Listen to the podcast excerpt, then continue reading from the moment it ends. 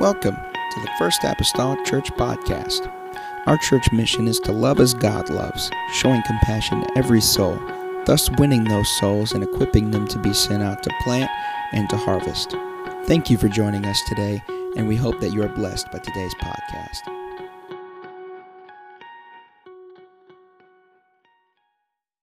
Hallelujah. Amen. If you'll stand with me this morning in the house of the Lord. Amen. And turn to the book of Psalms, the book of Psalm, chapter number 15. We're still in a series that's left over from last year, started at the beginning of, of December. It was kind of, it's been every other week with the other things that have went on in the month of December and such. Amen. We are still in a series, our reserved parking, reserved parking series. I am continuing that here this morning, reserved parking series. Again, we have a baptism at the end of the service. Aiden McBroom is going to be baptized, and we're thankful. That's a great way to start a new year. Amen. Someone to be baptized in Jesus' name. And uh, uh, later this afternoon, I'm going to be baptizing somebody else, and so that's going to be great too. Amen. And so we're thankful for both of those this morning. It's going to be baptized in Jesus' name. Amen. Thankful for all of you that are here. They, I think uh, I may be a little bit incorrect, but I believe they say, at least the rule of thumb is, is whatever you do on the first day of the year is more than likely what you'll do the rest of the year. And so you've all started out very well by showing up on church on the first day of the year and worshiping and praying and and, and, and if, if, if going to start your Bible reading program, start it today. Amen. Start it today and uh, continue with it and stick with it uh, through the highs and the lows. Hallelujah. And God, He'll prove Himself to be faithful to you. Psalms 15. I'm going to begin re- read. I'm going to read the whole chapter. There's only five verses. This is what I've done each week. I do want to say how thankful I am to have family. I know my father has already said that, but it is always a, a privilege to have uh, our family with us. Uh, my, my father-in-law, Dale uh, McBroom, and have Judy and Anthony Wilson with us. Uh, my mother-in-law, and also to have uh, my brother-in-law Dale and sister-in-law Rachel and their children Zane and Kylie with us. Uh, some of them got here on Thursday, so we've had a little extended visit, and that has been so uh, refreshing to have them uh, with us. And when anytime we can get together and do that, that's just such a, a, great privilege, especially with Ashley and Andrew already here too. So that just makes it all of us to be able to be together. We have the we have the boy-girl syndrome in our families. Uh, each of us have a boy and a girl, and all of our kids are relatively close in age, and so they make some great and bad playing partners at times but uh, it, it, it just makes life interesting. So thankful for them. Uh, thankful for Dale and Rachel. Dale and Rachel is our conference family. Dale and Rachel, by and large, are our conference family. Anytime we go to a National Youth Convention or General Ministry Conference, they are there. Dale's usually working, uh, and, and Rachel is playing the part of a widow during those three days or whatever. And uh, we usually have time to spend uh, with them or even at least catch a meal in between Dale's schedule. Amen. But we're so thankful for them. Amen. And everyone here today. Just want to give honor to them. Love our family. Psalms 15, verse 1. Lord, David is asking the question Who shall abide in thy tabernacle? Who shall dwell in thy holy hill? He that walketh uprightly and worketh righteousness and speaketh the truth in his heart he that backbiteth not with his tongue, nor doeth evil to his neighbor, nor taketh up a reproach against his neighbor, in whose eyes a vile person is contemned, but he honoreth them that fear the Lord. He that sweareth to his own hurt and changeth not. He that putteth not out his money to usury, nor taketh reward against the innocent. He that doeth these things David records from the Lord, shall never be moved. And that's where we get our reserved parking. David's asking, Who, who can be in your presence? God's reply is, Those who do or don't do this, they'll never be removed. Amen. This morning, our subject matter is tips for avoiding parking tickets. Tips for avoiding parking tickets today. Amen. Let's go to the Lord in prayer. He would help us in the next few moments. Father, I love you. God, I appreciate you, Jesus, in this place today. Your presence, God, that we acknowledge and that we have felt. Pray, oh Lord, that you would touch those, Lord, who, God, have made the effort, Lord, to be in the house of the Lord today. Pray, God, that you would touch them. Strengthen us, Lord, through and by your word. Let there be some application, Lord, through your word this morning, God, for our individual lives. God, and we'll praise and thank you for it in the lovely name of Jesus Christ that I pray. Amen and amen. The church say amen. You may be seated this morning just for the sake of those who have been hit and miss with different things that went on in the past month. Allow me just to recap a little bit so people may get their bearings here. We've been considering David's questions in verse number one. His questions that he asked the Lord. No greater source could he have asked than the Lord. And the responses that are given then in the remaining part of this chapter. According to the previous chapter, chapter number 14, David is talking about the era in which he was living. That he was living in a time in which he could not find anybody that was seeking out God. As a matter of fact, he said he was living in such an environment that the people of his day were even touting that there was no God and that they were turning aside from every way and every idea that was uh, along the lines of the Savior or the Master, which led these people just to further corruption. And so David is telling that to us in Psalms 14 about seemingly the landscape of his time. And so, with that, he turns a corner in chapter 15 and says, God, uh, since this seems to be the societal norm that I am living in, then what, what does a sojourner in your presence, what does a resident of your presence look like? I got plenty of examples and I got plenty of models for people that are outside of your presence. But what does it look like for somebody that is in your presence? Because I'm lacking that type of model. I'm lacking that type of example. And so, if there's somebody that is seeking God, and if there is somebody that is mindful of God and desirous of God, what does that person look like? I, need to know that because I have a, a real good idea what it looks like for somebody not to want to have anything to do with God not to be desirous of God. And so, with these several items in Psalms 15, David shares with us from the Lord the verses that follow from verse number 2 on. Uh, the Lord begins to tell us through the pen of David that if a person accomplishes these things that are listed in chapter 15, he will never be moved. He will, in essence, have reserved parking in the presence of the Lord.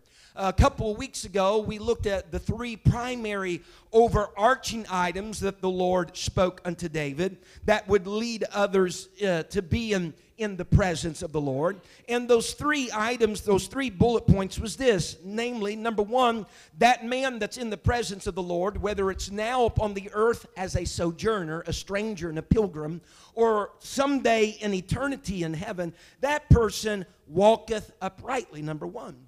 Number two, he is also a person that worketh righteousness. Number three, he is a person that speaketh the truth. And so the Lord is telling David, you want to know what a presence dweller looks like? It's this you got to pay attention to what his walk is like, what his work is like, and what his word is like.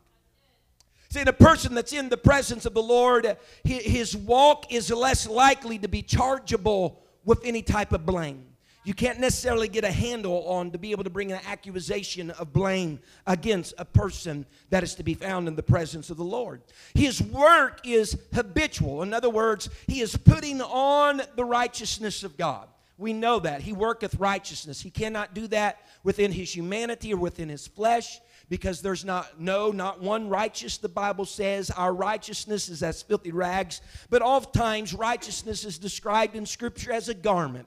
It is something that you must put on and it comes directly from the lord. And he says so you your work is a habitual practice of constantly putting on or keeping on the righteousness of god who is righteous in all of his ways. As a matter of fact in the Bible, in Ephesians, the Bible tells us that this new man that you and I have received, or this new man that we have put on, uh, Paul admonished us to put off the old man and to put on the new man, which after God is created in righteousness. So, this new man that we have put on is in the similitude of God, which is righteousness. It is a righteous new man. Number three, though, that man, his words of his mouth, the words of his mouth must agree with the thoughts and the purposes of his heart.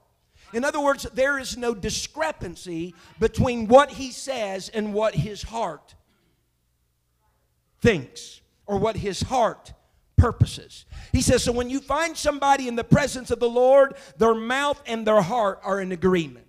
They're not serving me with their lips and their heart is far from me, but their lips is testifying of what their heart's condition is. And so, after learning, after David here is learning from the Lord a little bit about what this presence dweller is, or what he looks like, or what he is, he then flips a coin here. He says, Now, I'm not going to only tell you what a presence dweller is, I'm going to teach you what he is not. Amen. Sometimes it's just as well to know what something is and also to know what it isn't. Matter of fact, sometimes it's easier to say what something isn't than what it is.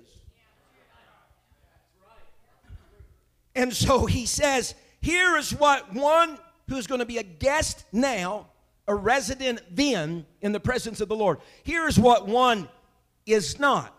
Verse 3 He that backbiteth not with his tongue, nor doeth evil to his neighbor, nor taketh up a reproach against his neighbor. Amen. It's first day of year. Hallelujah. this is what he is not. If I may read from the Jerusalem Bible, as you know, you're going to hear this, this all year. Whose tongue is not used for slander, who does no wrong to his fellow, casts no discredit on his neighbor. So the Lord says, whether, now this is important now because we're considering this reserved parking uh, as we did the very first Sunday uh, for residents and guests only. All right. And so, whether as a guest now, or someday as a permanent resident, God says he cannot backbite with his tongue. Does not backbite with his tongue, cannot do evil to his neighbor, cannot take up a reproach against his neighbor. Now, this is interesting to me. The, the word backbiteth, backbiteth, means to go on foot. Kind of peculiar, huh? To foot it or to spy out. To foot it with your tongue to spy out with your tongue. More times than not, this, this Hebrew word in the King James Version is translated spy or spy out. It's oftentimes used in that respect. And whenever you begin to consider that, the occupation, if you will, of a spy, for the most part, is going about gathering intelligence, gathering information covertly, covertly about another, all right, for the purpose of using that information with hostile intent. The occupation of a spy is normally collecting all this information for their own advantage.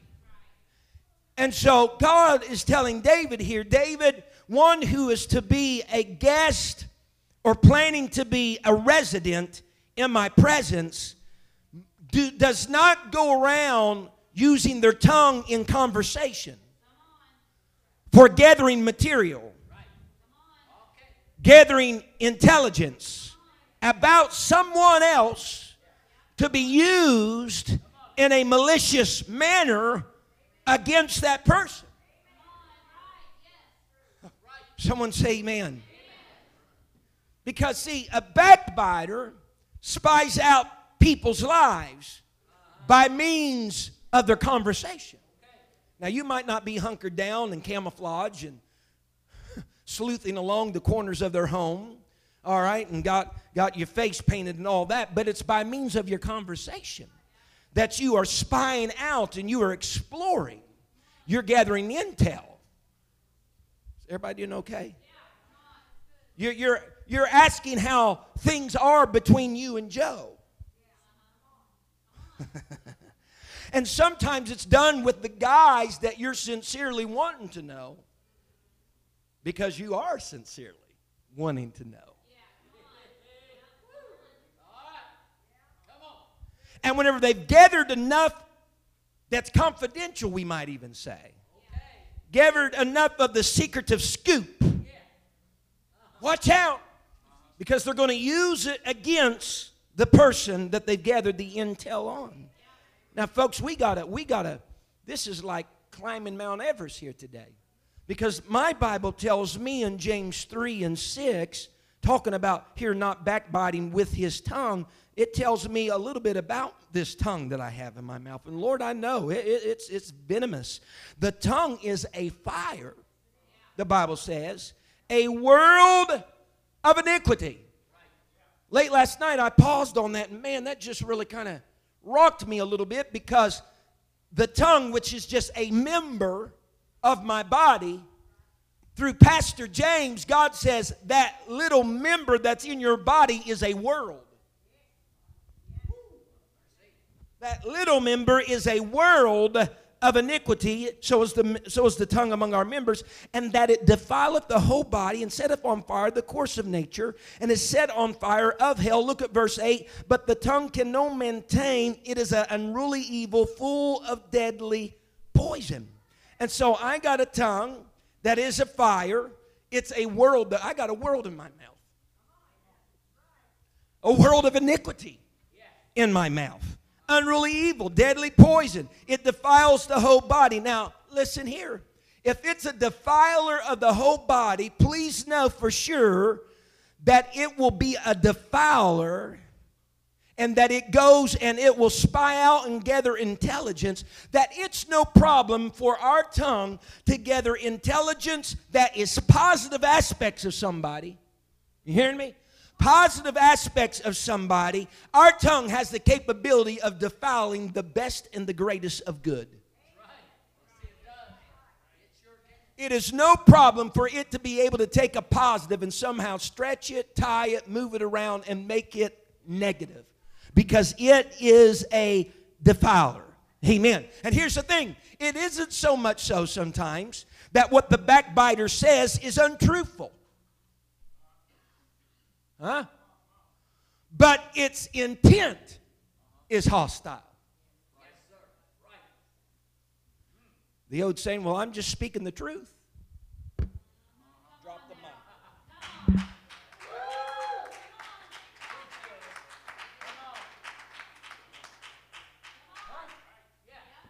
What I'm saying is the truth. You don't have to speak untruth to be a backbiter. All you got to do is use truth in such a way that its motive is impure.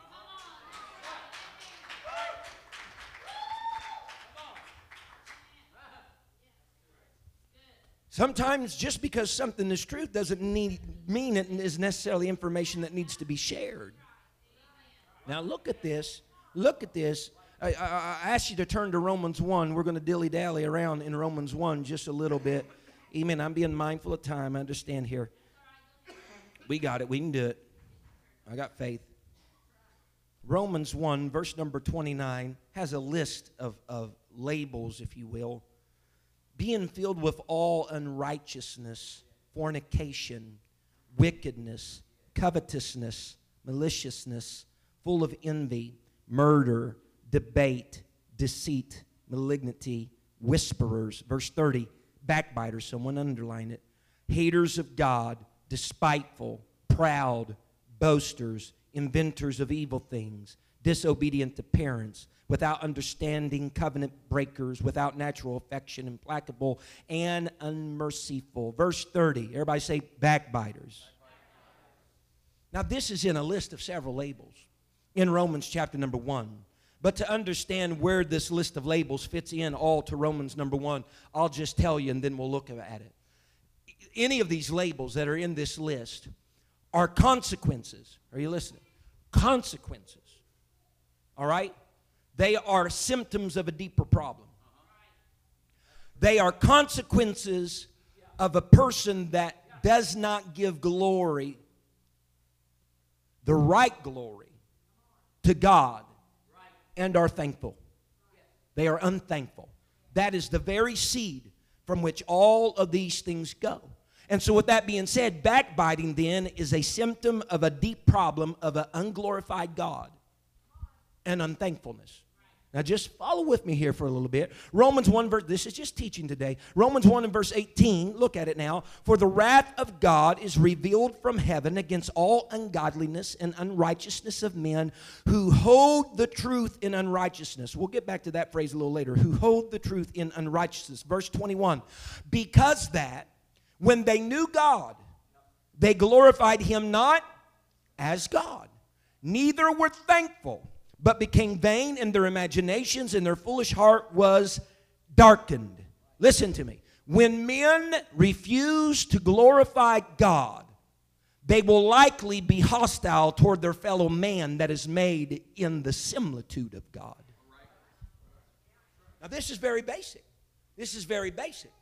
How can you expect a person that does not rightly glorify God and to be able to speak well of man who was made in the similitude of God. Hmm? It, it, it, almost seems a, it would be a contradictory, if you will, of action to be able to do that. If you can't glorify God, you will not be able to speak well of mankind.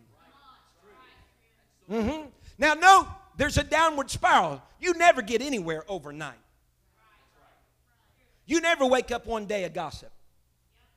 You never wake up one day a slanderer or a backbiter or a backslider. That just doesn't happen. There's a downward spiral that surfaces in Romans chapter number one. And so here's a person, they're, they're, they know God, but they're not glorifying Him as God. And they are unthankful. And so God begins to give them up. That phraseology is used at least three times here within this chapter. God begins to give them up. Verse 24 says, God gave them up to uncleanness. This group God gave up to uncleanness. Verse 26 says, Then God gave them up unto vile affections. Then verse number 28 says, Then God gave them up to a reprobate mind, to be without conscience. See, when a man fails to recognize God for who he is, God will give him over to his natural state of uncleanness. Mm-hmm. And once this happens, because he's in his natural state of uncleanness, his affections will be influenced by his condition. Uh-huh. An unclean person has vile affections. An unclean, yeah. Listen, this is work. I know it is, but it is work living for the Lord. The Bible says, it tells us the scripture, set your affections on those things that are above. And the word set within itself tells us that we have to take some control, some participation in this matter. It doesn't just happen. It's not accident. You just don't roll out of bed and you live for God. No, every day you're setting your affections because the natural state of the man is vile. The natural state of the man is deplorable. But but he says, when, when, when you see God, you recognize God, but you don't glorify Him as God, God's just going to give you up to your natural state of uncleanness, and then that's going to have a snowball effect, and you're going to have then vile affections, all right? And then finally, whenever you're acting upon vile affections, man, the Bible says, he does not wish to retain God in his knowledge. And you know why we don't want to retain God in our knowledge whenever we're doing our vile affections? Because we don't want to deal with the shame and the guilt that we're feeling. If you ever felt guilty because you sin, you better say, Thank you, Jesus. If you ever feel shame because you done something wrong, you don't don't turn that away as that's something negative. That's something very, very positive. Huh?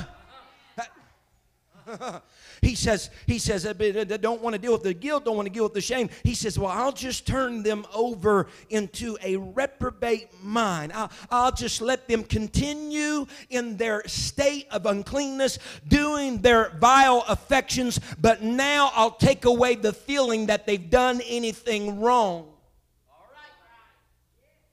They don't want the guilt and they don't want the shame, but they don't want to change the only way to remove the guilt and the shame without a change is for me to remove it and put them in a place where they don't even know when they've done wrong.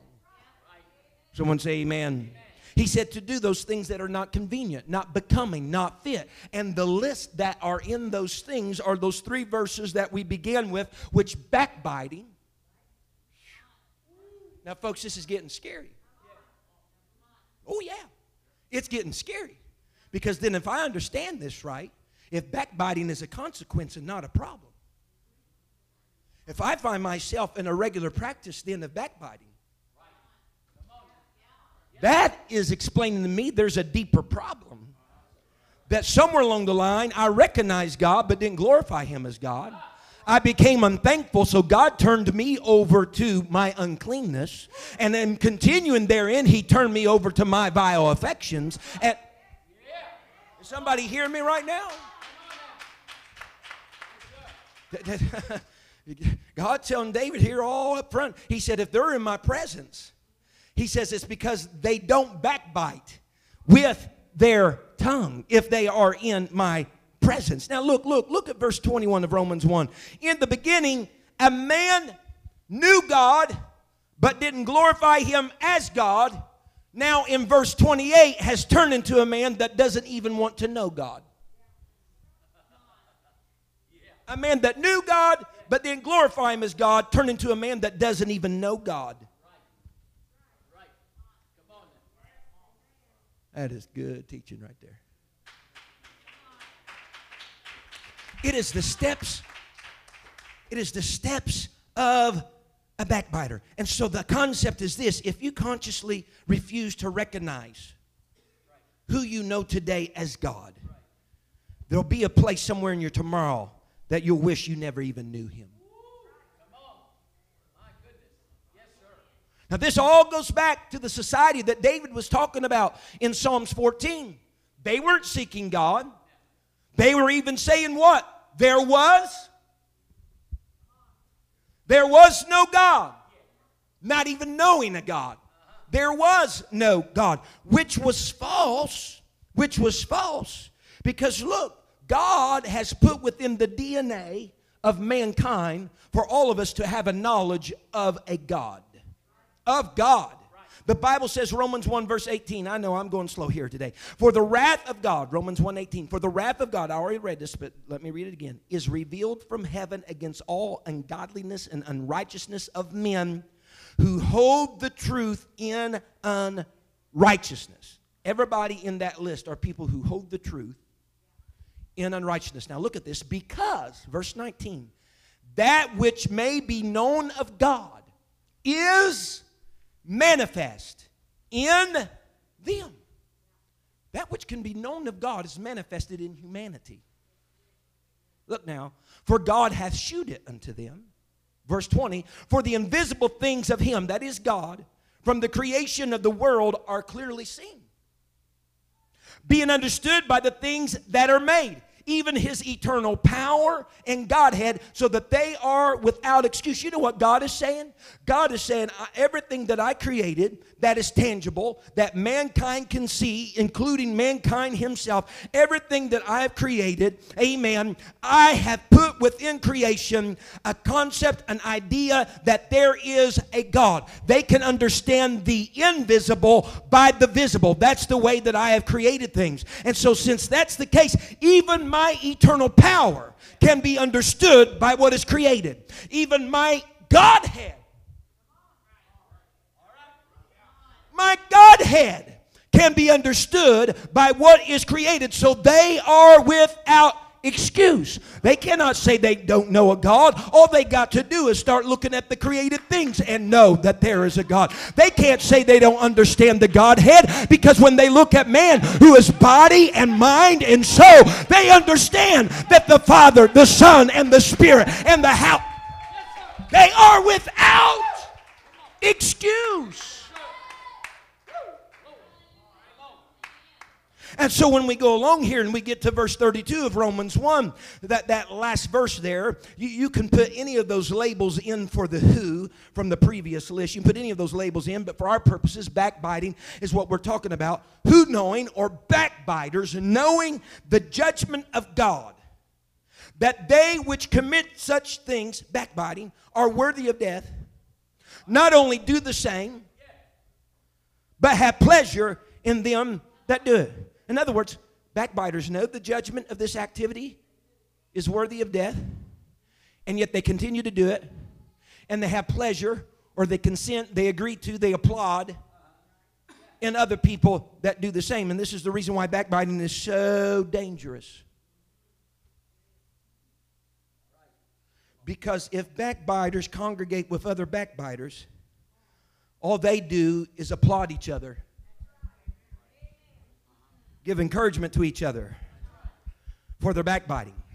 But what we need is a Proverbs 25 23 verse that says, The north wind driveth away rain, so doth an angry countenance a backbiting tongue.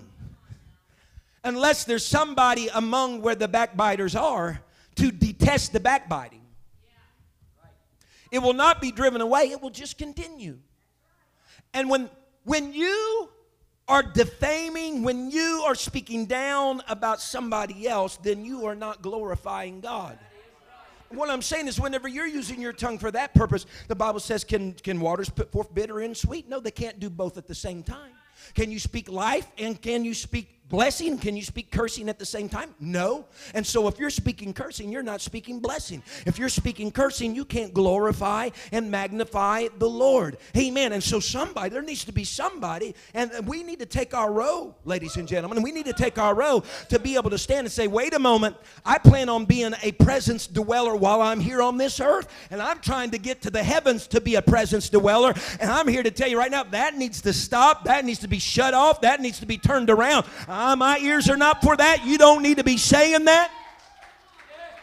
Someone say amen. And so here's the very practical lesson. If you glorify God as God, and if you are thankful to God, what that does is help eliminate time and practice of the misuse of our tongues. I noted this uh, Wednesday night, and I asked that question with, with great intent because things. Uh, Wednesday night we had a generation to generation service. We had five of our elders up here, and we had several questions we were going to get through. We just got through one, but we had our elders up here, and we was asking them to recount their conversion story.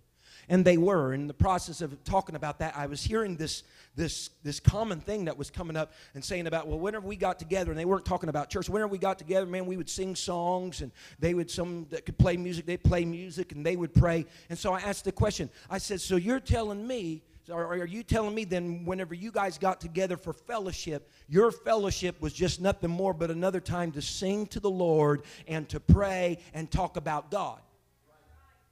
And, and the resounding answer that I received from those folks yes, that's exactly what it is. Oh, God, help me this morning. I need help, Jesus, today. And so that, that it was, that their conversation was centered on God.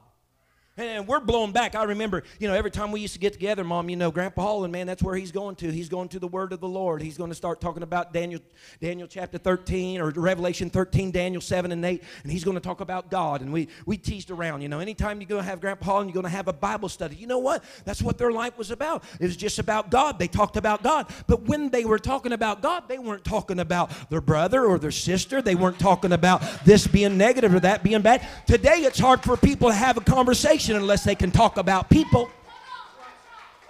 They can't talk about people. They can't have a conversation. People, there should be some people that could not have, they would not be conversationalists if people couldn't be their topic.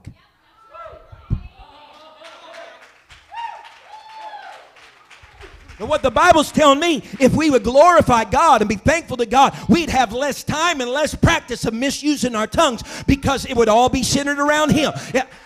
I would challenge some of us the next time you have a get together at your home or your family, why don't you just try to pick up an instrument and play something, sing something, talk about God, talk about what He did in your family, talk about what He's doing in the church, talk about how great God is. I guarantee you, if you do that, there will be no time in that night you'll have to repent over before you go to bed because you was talking about how that one they haven't been in church so long and that one over there they're really not living for God and that one over there they have all against me and that one over no no no no a present presence dweller now, and then is one that backsbite not with their tongue.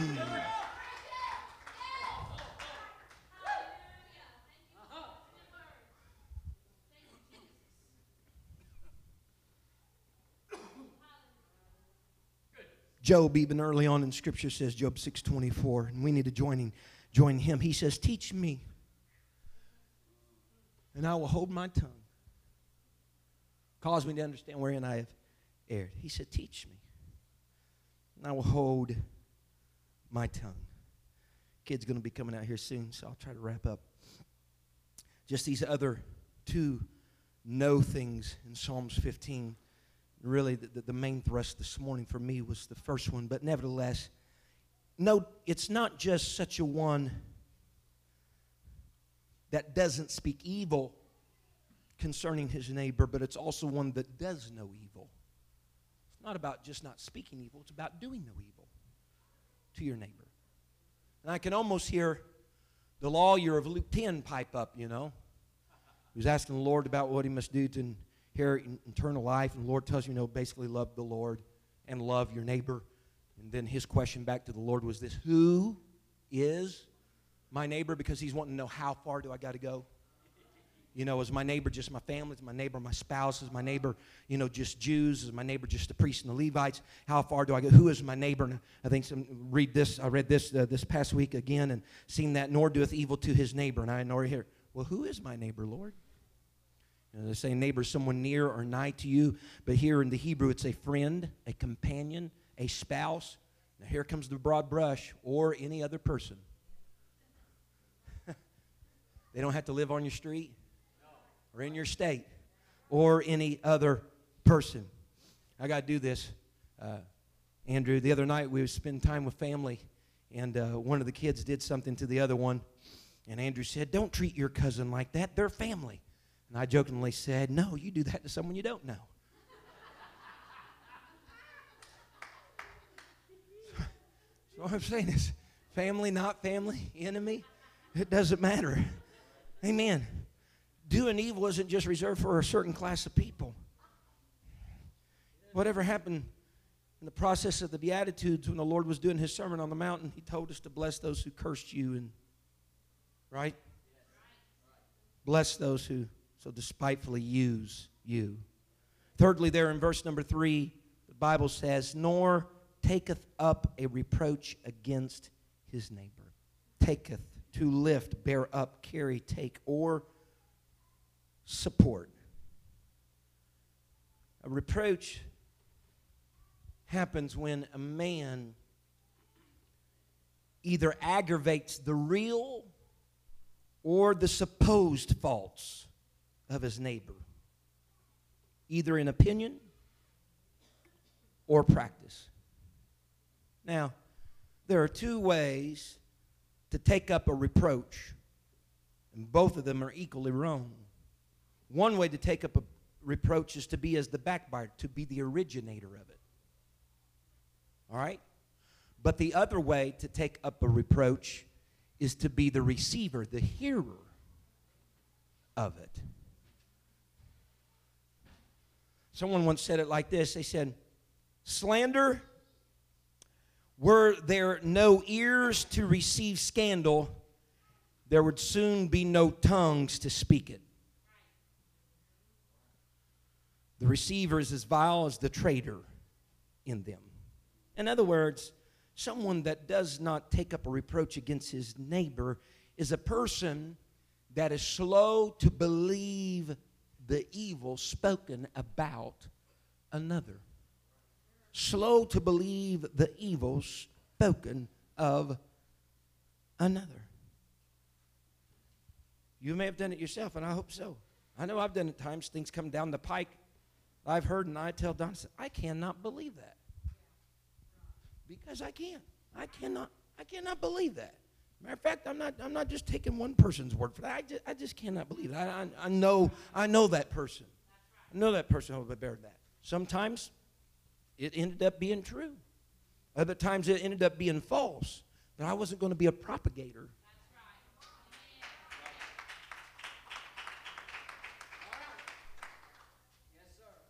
There's been, there's been, you know, especially in the days of evangelism, you was in the circuit of the, the, the, the, grapevine. Man, we heard all kinds of stuff. A lot of stuff just died right there with our spirit. And later it would come out just like explodes like, Did you know such and such? And you just shake your head like you was hearing it for the first time, but you already heard a long time ago. But I wasn't going to be a, a propagator. God, it'd be a horrible story for God to somehow someone step out that was a great gossip and also evangelize. Whew. Hallelujah. Stand with me.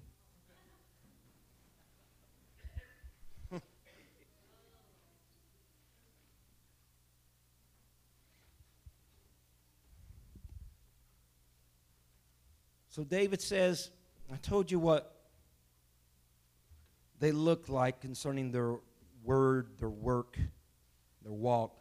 says, but let me tell you what they're not like concerning backbiting their neighbor, doing evil to their neighbor, or taking up a reproach against their neighbor. In reality, verse number three can be tucked back underneath either the walk, the word, or the work of verse number two. Perhaps next week we'll close it down with the rest of the chapter of reserve parking. But those are just some tips for avoiding some parking tickets today. If you don't want to be chargeable for being a place that you shouldn't be because you're participating in something you shouldn't be participating in. That's how we can be a guest. And our, it is our desire, amen, in the new year, we may be pilgrims and strangers upon this earth below. But while I'm here, I want to be constantly making advances, visitations to His presence. I want, I want this to be the preparation room for someday living in the eternal home of always being in the presence of the Lord. And what we said when this, this series ever started is the criteria for there is no different for frequenting his presence right now. It's not like there's two separate lists. David asked the question, the lists were the same. For just being a guest, which what the word abide seems to indicate, or to dwell, a permanent residence, resident in his presence. Can we just bow our heads in this place? Thank you for listening. If you would like more information about our services and activities, you can find us on Facebook, Instagram, and Twitter with the username FACMC. Again, that's FACMC. Thank you and have a blessed day.